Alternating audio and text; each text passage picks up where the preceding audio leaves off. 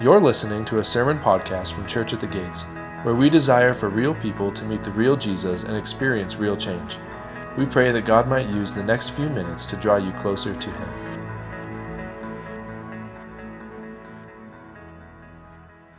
Today, like we said earlier, is Sanctity of Life Sunday. And so we're going to talk a little bit about abortion uh, from a biblical perspective. We're going to have uh, Jennifer Bartlett from uh, CareNet Missoula come and chat with us. And I just, it's, it's an opportunity for us to speak about what it looks like to, to think biblically about this issue and to love courageously as well. And so we're going to do that. But I want to, I just want to pray briefly before uh, we enter into that. Will you bow your heads as we pray to invite the Lord uh, to do work. God, we are grateful that your word is living and active. That we don't have to drum up meaning for it or drum up um, uh, the profound nature of it. But God, it exists in power. So God, we pray that it would not return void today. We pray that it would pierce, as, as the author of Hebrews says, to joint and marrow, to separate soul and spirit. God, that we would continually be formed by your word that our lives, the way we think, the way we love, would grow into conformity with your word. God, and we know that as we do that, we conform to your Son. So help us conform more to your Son and more to your word for your glory and our joy. Amen.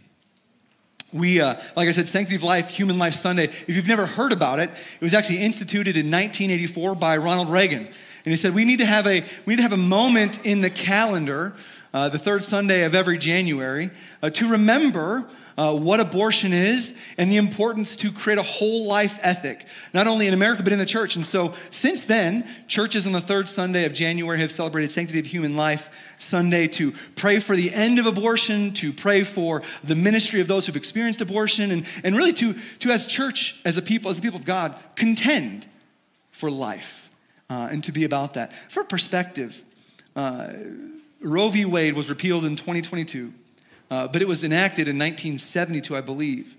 And uh, in that period, 63 million abortions took place.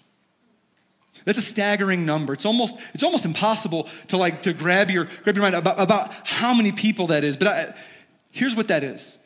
If you took California, if you took Oregon, if you took Washington, Idaho, Utah, Nevada, Arizona, New Mexico, Colorado, Wyoming, and Montana and wiped them off the map.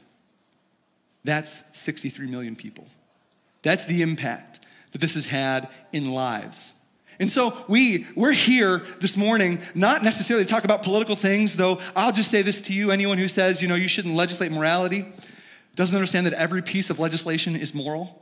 And so, our job as Christians is to think biblically and enact whatever we can. Like when we think about our public, our public facing voice and all of that, like Christians, you are to do everything you can to bring good to other people's lives and to help restrain evil in other people's lives as God defines it. And so I just, I wanna, you know, there's gonna, it's an election year, and so this is gonna be a political issue, and there's gonna be a lot of misinformation and a lot of uh, uh, using words to obfuscate truth. And so uh, my, my goal is not really to address that today, but what I wanna do in the intervening uh, few minutes, I wanna spend about 10 minutes and briefly give a biblical understanding of abortion. Uh, and this is not new. It's not new to me. It's not new to the Word of God. It's not new to church history. It's not new to uh, church theology. Uh, that this isn't something we're making up now, that Christians have believed this almost uniformly uh, throughout the millennia. And so I want to give three pillars of understanding uh, abortion biblically. And then I want to spend the balance of my time uh, with Jennifer Bartlett, ask her a few questions to see what it looks like. One, to be on the front lines, but also what it would take for a church, our church, to become a place where people who had had an abortion, people, men who had encouraged abortion, could come, be heard, be seen, and be loved. It is easy, if we're just being honest, it is really easy to vote. Really easy to post something on Facebook, really easy to post something on Instagram or whatever. Much harder to move towards people in compassion. And so I, I want to sit there at the end uh, and, and move our church towards compassion. Uh, and, and as we think about like the biblical framework for this, the underpinning idea that we operate from here at Church of the Gates is that the Bible is the Word of God. That it's how we know Him, it's how we know ourselves, it's how we know about redemption, and that the Bible is the primary and final authority for how we live and think. And so, if the Bible creates a framework for how to think, we best get in line with that as best as we can. And so, as we talk about this, like, my goal is not to convince you of what I think. My goal is to put you, put the Word of God in front of you, and you got to wrestle with that. Like, your job is to take the words of God and find ways to apply it to your life in ways that seem uh, right uh, before the Lord. So, three pillars. Number one, for understanding abortion biblically, and we're going to fly through these pretty quickly. Number one is the image of God gives mankind dignity, value, and worth. And we grab this from the end of Genesis 1 the Genesis narrative, and it goes like this Genesis 1 27. So God created man in his own image. In the image of God, he created him, male and female, he created them. So, central to our understanding is that we are not accidents. Uh, we are not accidental happenstance, that we are created beings by a creator. This gives us meaning and it gives us a why behind why we live. Uh, we're not products of chance or happenstance. That God created all of humanity, and it says here that He, he gave them His image. So, uh, what, like, we could write books and sermons on this. Here's a couple of things what that means. One, we are unique in all of creation then no other aspect of creation bears his image. Which means, when you think about it, when you, when you follow the narrative, we are, humanity is God's most prized possession. Among all that there is in creation, we bear his image. He wants us and loves us and, and has given us image, which, which means, among other, other things, that we share characteristics with him, not every characteristic, but we also share souls, that the image of God gives us a soul that we could commune with him, that we could know him and be known by him. It is also the, the underpinning for how we treat each other. That if every man, woman, and child ever born has been given the image of God, then every man, woman, and child is worthy of value, dignity, and respect out of the gate. Not because of something they do, not because of something they offer. They have value because they have the image of God, and that image of God was not, was not earned by them, but it was bestowed upon them by God. And so, as Christians, think about how to interact with people we disagree with, or people don't like, or, or, or, or people groups, or, or whatever it is. Christians are bound by the image of God in others to bring people value, assign them dignity and worth because of what God has done for them in the image of God. So that's kind of like the, the, foundation here is that we are image bearers, and this is a special gift only given to humanity. The takeaway here is all humanity bears the image of God.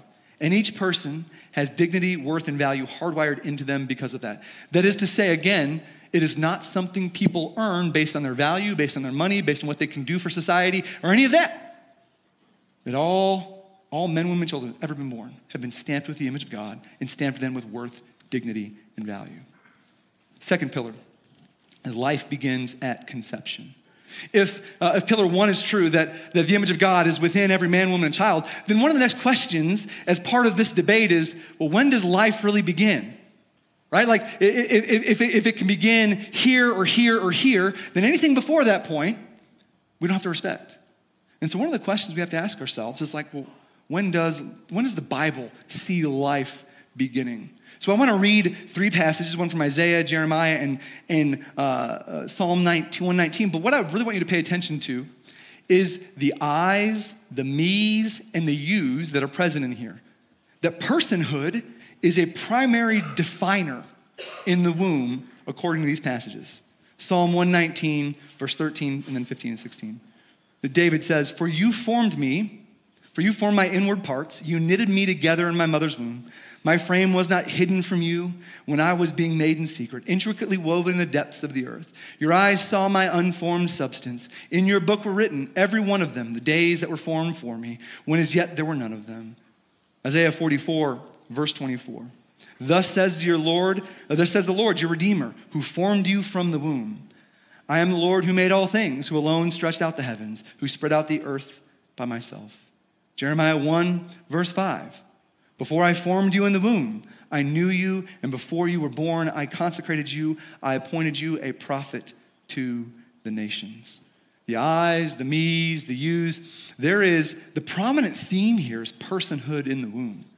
That the writers understand that what's happening within the womb, one, is a miraculous work of God that God is actively knitting together life there. That there is something happening profound and miraculous and deliberate by God. It shows, it shows a transcendent God. The, the, the, the God of Scripture is transcendent, yet immanent, yet close. And we see him intricately weaving and, and knitting, like, this is what I love about the psalmist, is he doesn't say like laying bricks on top of bricks. It's not a clunky process. It is a deliberate, beautiful, loving, caring process. Why? Whereby the Lord miraculously begins to weave together in the womb babies who will be born. The takeaway here is that God personally and lovingly knits together image bearing life from the first possible moment, conception. We don't, we don't have to say, hey, the ancients didn't understand the word conception. They understood that life begins in the womb. And they understood that at the earliest possible moment, when God created life, He begins to knit together that life. We have a technical word for it, conception. But the, the testimony of Scripture, church history, and all of this has been from the moment of conception. There has been life worth protecting and having dignity. Third pillar this morning is taking innocent lives is murder. Taking innocent lives is murder.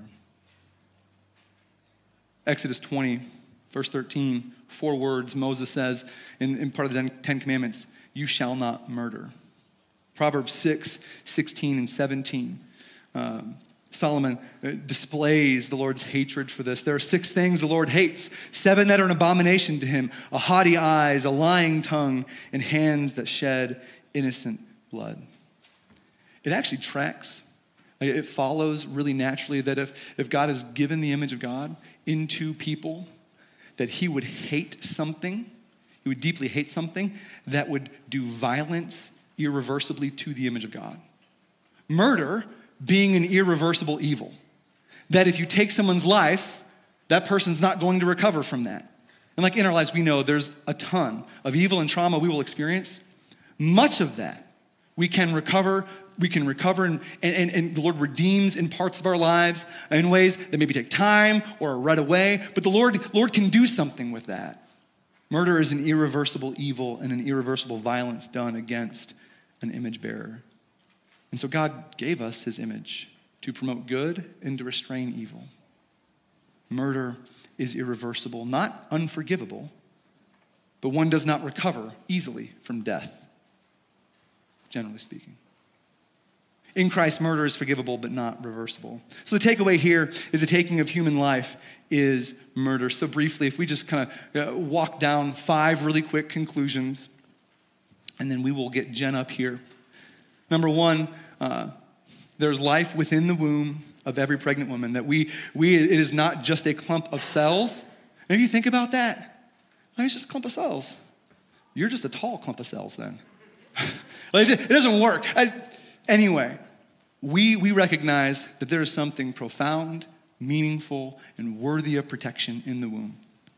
Number two, life within the womb is knitted together by God, that it is not accidental. There is a blessing, a present closeness that God has in the womb to his creation as he's knitting it together. Number three, life within the womb is worthy of dignity and value, uh, and it's worth that because it's given to him by God given to it by God. Number four, life within the womb has the same worth, dignity, and value as the mother. That is to say, that just because that life is unrealized necessarily, or not born yet, or smaller, has a defect, we don't get to say it's worth less. That the image of God is stamped on every man, woman, and child, womb or not, and they are all worthy of the same protection, worth, dignity, and value. Number five, life within the womb is innocent, and to take that life would be murder. Three pillars. Every man, woman, and child is made in the image of God. Number two, life begins at conception. And, and because life is worthy of uh, protection and dignity and value and worth based on the image of God, to take that life would be sin, would be murder. And so I just want to say this like Christians, like, our job is to confess that abortion is murder while at the same time being deeply concerned about the reasons, the conditions, and sometimes the separate, the really desperate situations of mothers. That like compassion and truth are, they ride together. They ride or die. Like, I, I don't know, I mean, that's really what I want to say that like the Christians who have truth without compassion are, half, are, are halfway there. And Christians who have compassion without truth are halfway there. They're, the best Christian work is following Jesus, where he looks out of the crowd in Matthew 9 and says, uh, They're like sheep without a shepherd, they're harassed, and his compassion moves forward in truth. And our job is not to is not just to say truth. It's not just to be compassionate. These two things for the Christian must find a way to be difficultly yet biblically interwoven for love. As a Christian, if we confess abortion is murder, then, there, then we can't allow it to continue. If part of our job as Christians is to restrain evil as God defines it and promote good, then we must do all we can to leverage against evil. Did you know this? In 2022, when Roe v. Wade was repealed at the federal level, a few states had trigger laws. Texas had one, and it outlawed abortion the day after that. 55,000, Texas averaged 55,000 abortions per year. That number has dropped by 98% since then. Your vote, your voice matters and has an impact in this in a way that it hasn't in a long time. I don't want to talk about politics anymore. But I want to ask a couple questions. What might it look like for the people of God not only try to vote abortion out of existence, but to reach into the lives of the men and women who are faced with these decisions? What would it look like for a church to become a place where women who have had an abortion and the men who have aided and encouraged that can find acceptance, grace, and comfort? What would it look like for the people of God to be as pastorally present as they are culturally prophetic about abortion?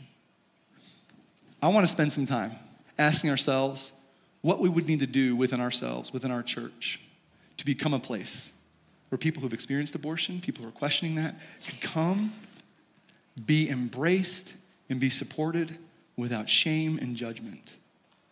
That we could be a place for sinners. I'd like to invite Jenn Bartlett to come on up. Will you give her a round of applause as she comes up and uh, spend some time with us?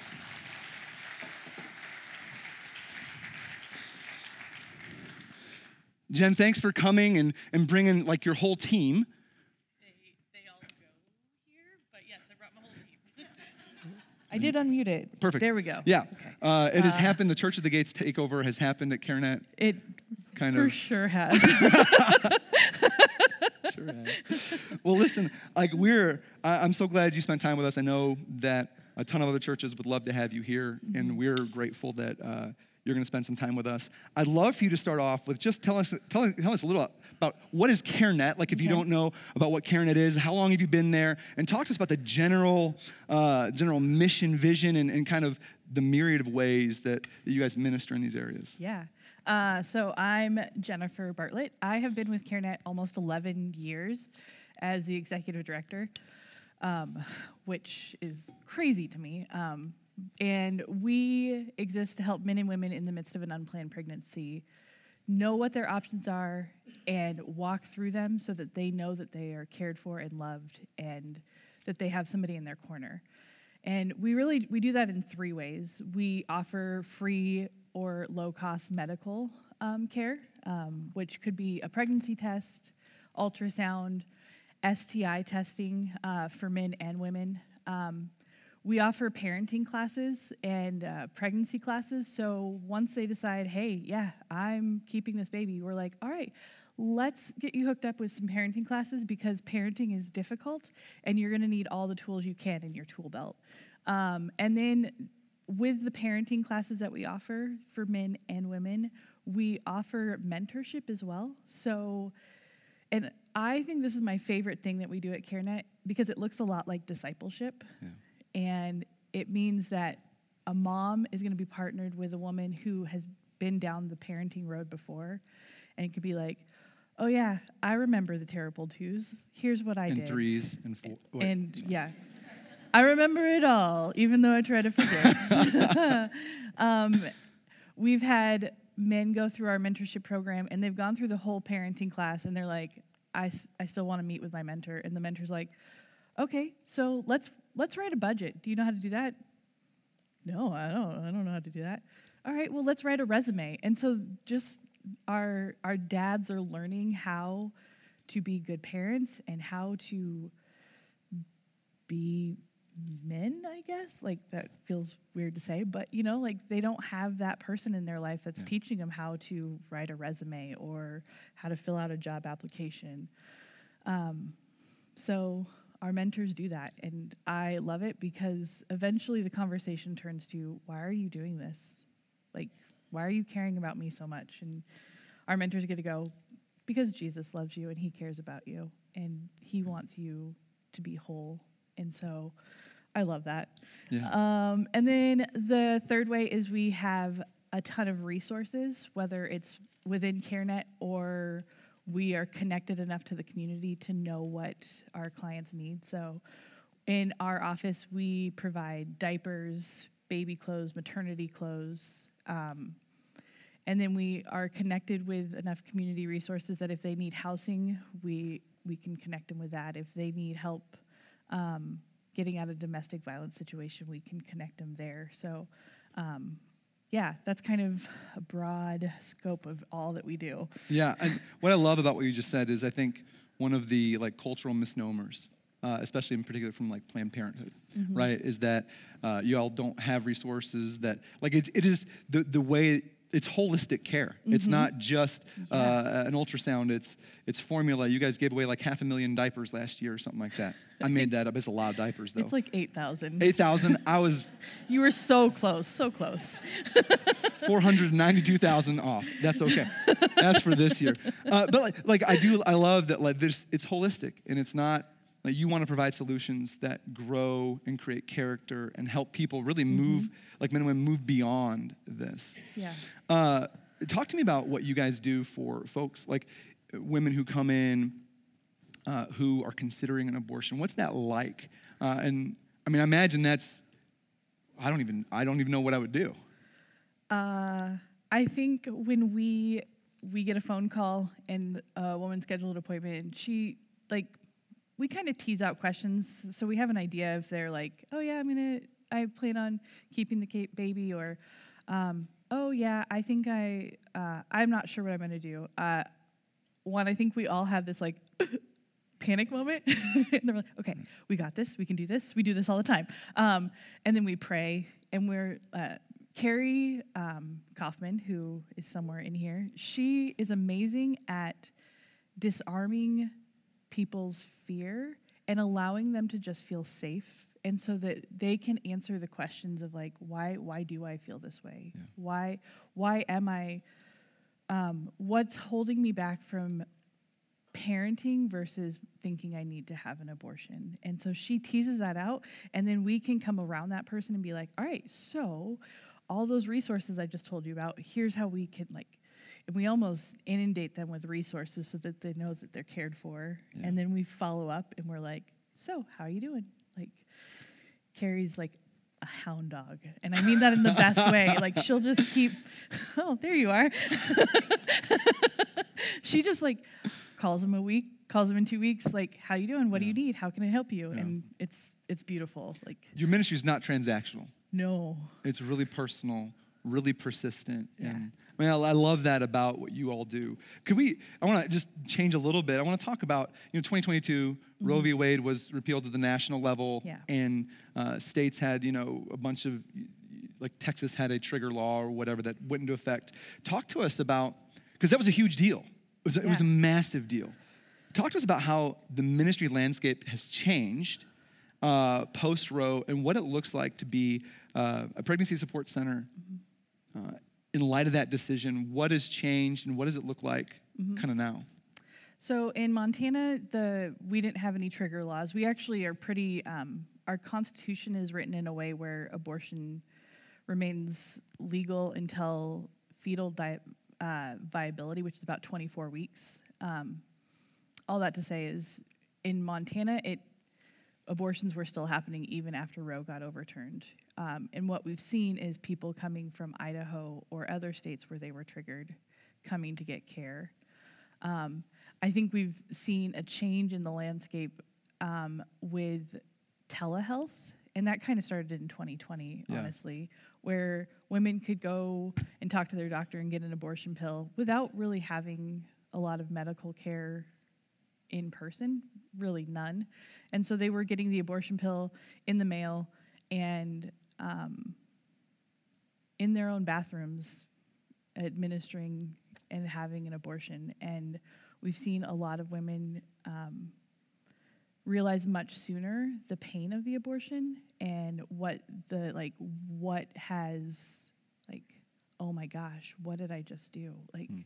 Um, because it's not in a sterile doctor's office it's in their own bathroom. It's um, and so for us we for a while we were seeing a downtick in pregnancy tests because you don't i don't need to go get a pregnancy test. I can just talk to my doctor on the phone. Um, and we saw a more um, an uptick of people needing material assistance and um, parenting classes.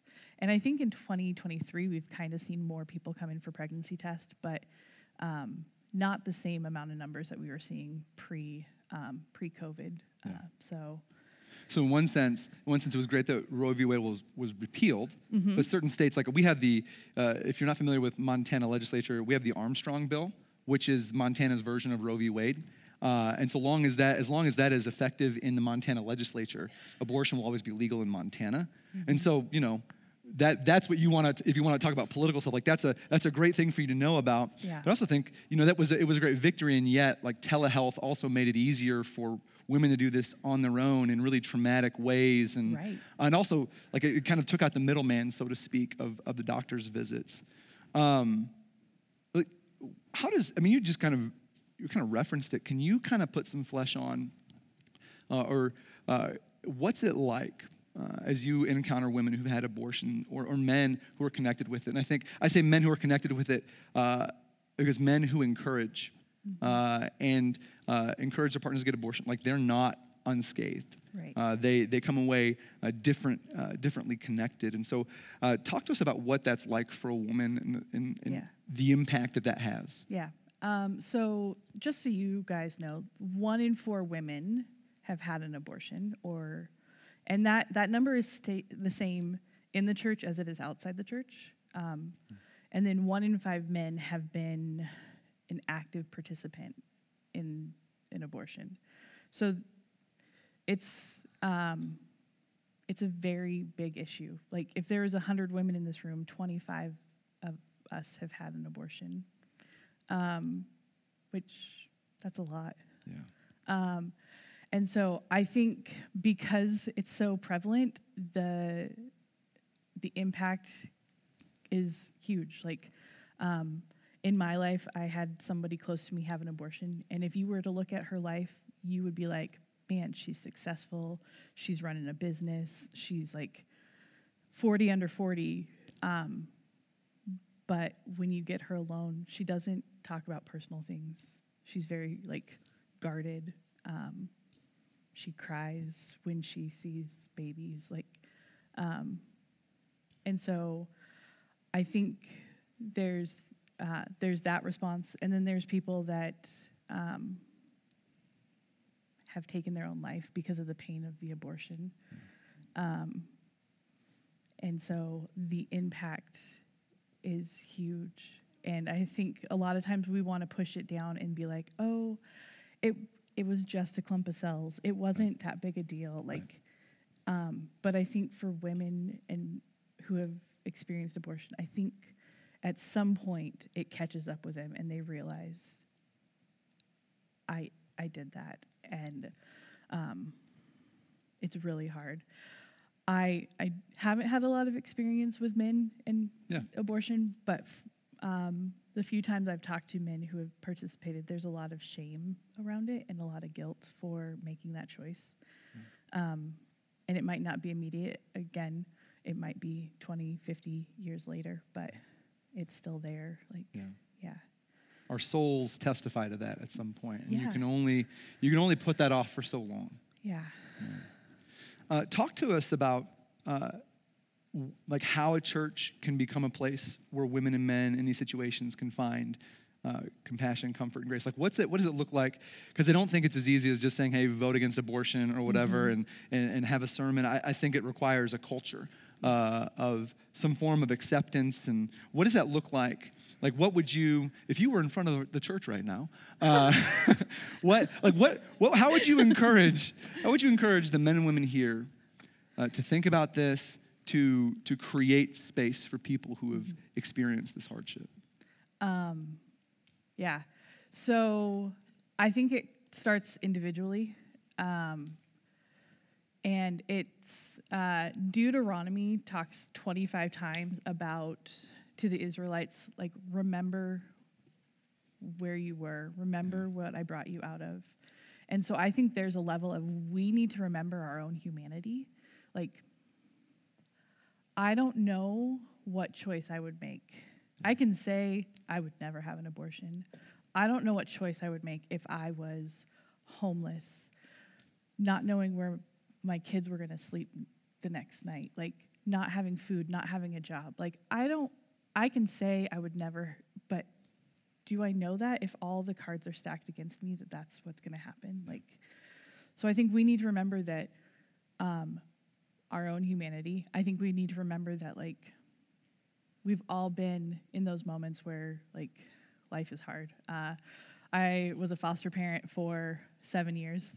My daughter has now aged and I've adopted her, so no longer a foster parent. And I remember pretty early on, I was like, what have I done? I'm exhausted. Why am I doing this? And I was like, all right, I'm calling the caseworker. I don't have to put myself through this. And instead, I called the therapist, and she was like, it's a, it's a permanent choice. Like, and um, I think if we don't have people in our lives that are going to remind us that it's a permanent choice, um, we will get in our own heads and we'll just be like, all right, it, it's fine. I'm going to go and live my life and it'll be great. Um, and that's for a foster kid that, like, and I know that my life would be like awful without her because she is precocious and strong willed, and I love that about her. And um, so uh, I can't imagine, like, so we need to remember that we're all at a hard point. Um, and then we need to listen. Um, I think there a study by CareNet National says that two thirds of women were in church within a month of having their abortion, um, at least once a month. Um, so that means on Sunday they were here, and on Wednesday they went and had an abortion. And those women did not feel safe. They two thirds of them did not feel like it was safe for them to talk to somebody in their church. They thought they were going to be judged. They thought they were going to be condemned for that. Or if they've already had an abortion, they feel like they're going to be judged and condemned, so they don't share it. Um, and so um, we need to become really good at listening and really good at hearing people's hearts and not judging them, Yeah. which um, I think gets easier the more you do it. It's like working a muscle. I, I don't work out, but if I did, I imagine that it would get easier. Listening's the same. um, I just outed myself there. That's cool. i'm gonna let you keep talking i'm not gonna say yep, leave it alone, Richard. Um, there's a quote that says, Being heard is so close to being loved that for the average person, it's almost in- indistinguishable. Um, And I think that's what we get to do. Like, we get to listen and we get to hear, and that is going to show people that we love them, and that is going to cause them to. Well, and I think that's share. such a human experience too. I think if you if you were to think about um, your life and think about the thing you were most ashamed about or something you had done, like when someone just listens Mm-hmm. and doesn't like pull out seven reasons why you're wrong or seven scriptures on like and those things are vitally important but there's something about that moment where if you just heard and hugged like that that brings so much to the table for the relationship in the future it really is Right. It- that makes a ton of sense Yep. Um, so those are two things: remembering who, remembering our humanity, being a good listener. Um, and I think the next one is kind of where you put your skin, in, put the skin in the game. Um, there's generosity. Like I've heard people say, "Well, I'll adopt the baby," and I think that's beautiful and that's great.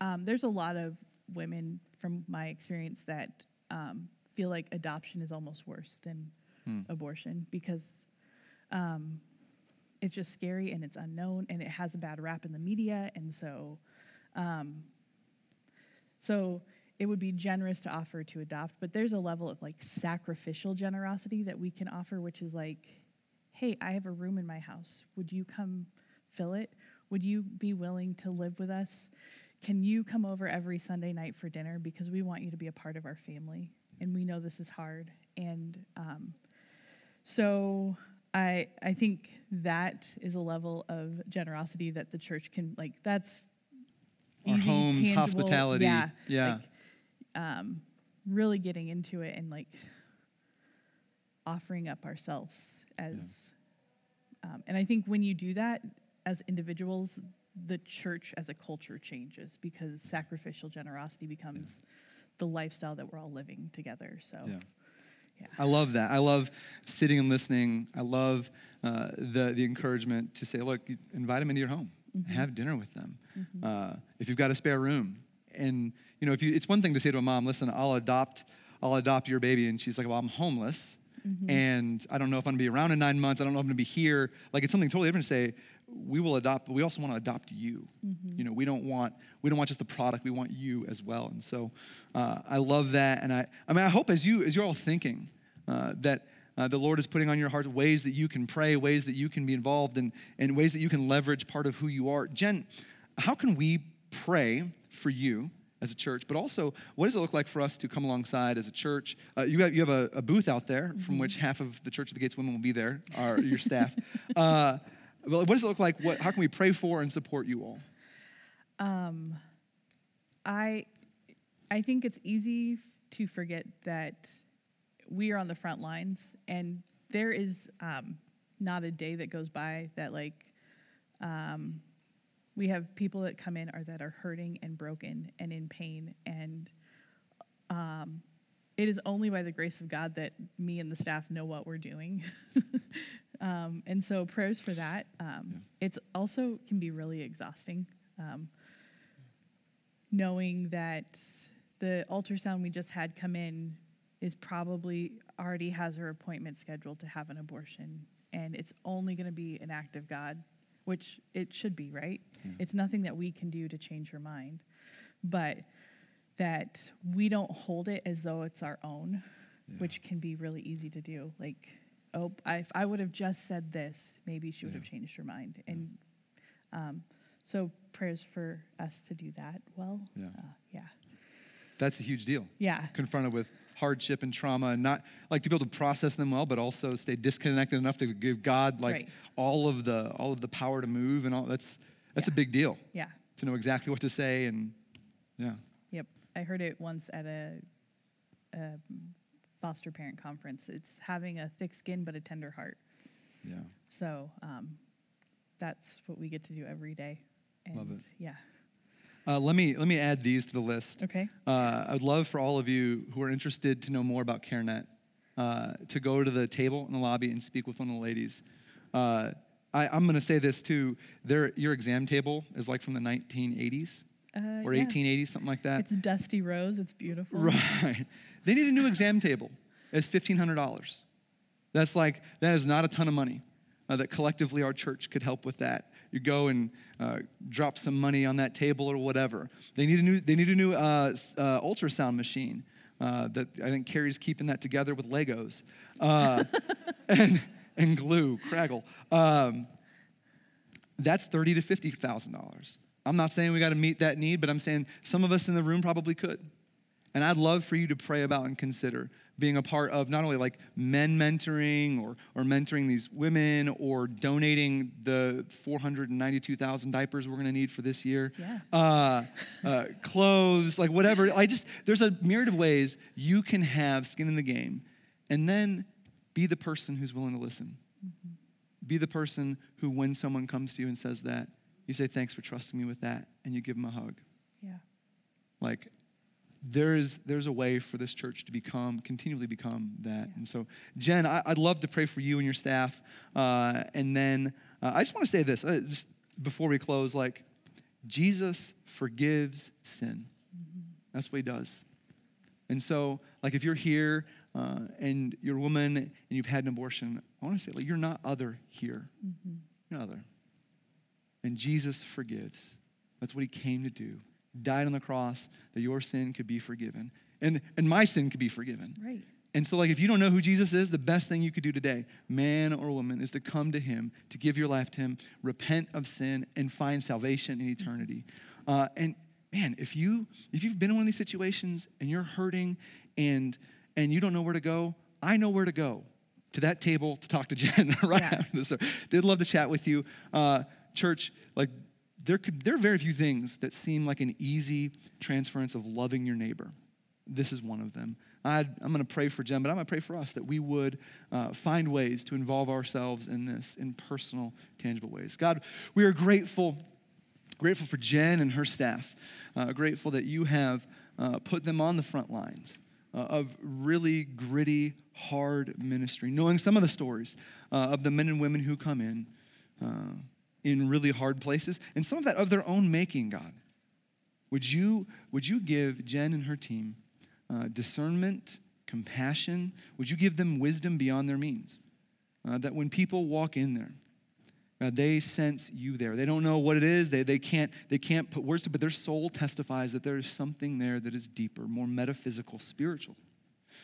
So I would pray for Jenn. Would you cover her leadership? Would you give her wisdom and courage? Uh, would you give uh, that team wisdom and courage to know what to say and how to love? And God, how to appropriately, uh, God, love but not take on everything. What a hard thing that is to be compassionately involved and somehow separated. Uh, so, God, I pray that you would, uh, that they would be like Jesus. They would run towards people in compassion, ready, uh, ready to preach the gospel, ready to provide real, tangible help. And God, for our church, your church, this church, would you make us a people who desire to listen, who desire to accept, who desire to preach your word, uh, but also model your compassion? God, help us to do that in ways that are courageous. God, I, I pray even here there are people who are uh, moved towards generosity, whether that's of their time, of their house, of, of their wallet, God, or, or, of prayer. God, I just pray that you would make this place a safe haven for those who have experienced hardship, a safe haven for those who are sinners, that they may find the gospel of Jesus Christ here, and they may find uh, your redemption. We pray these things knowing you can do more than we can ask or think through the power of Jesus Christ. Amen.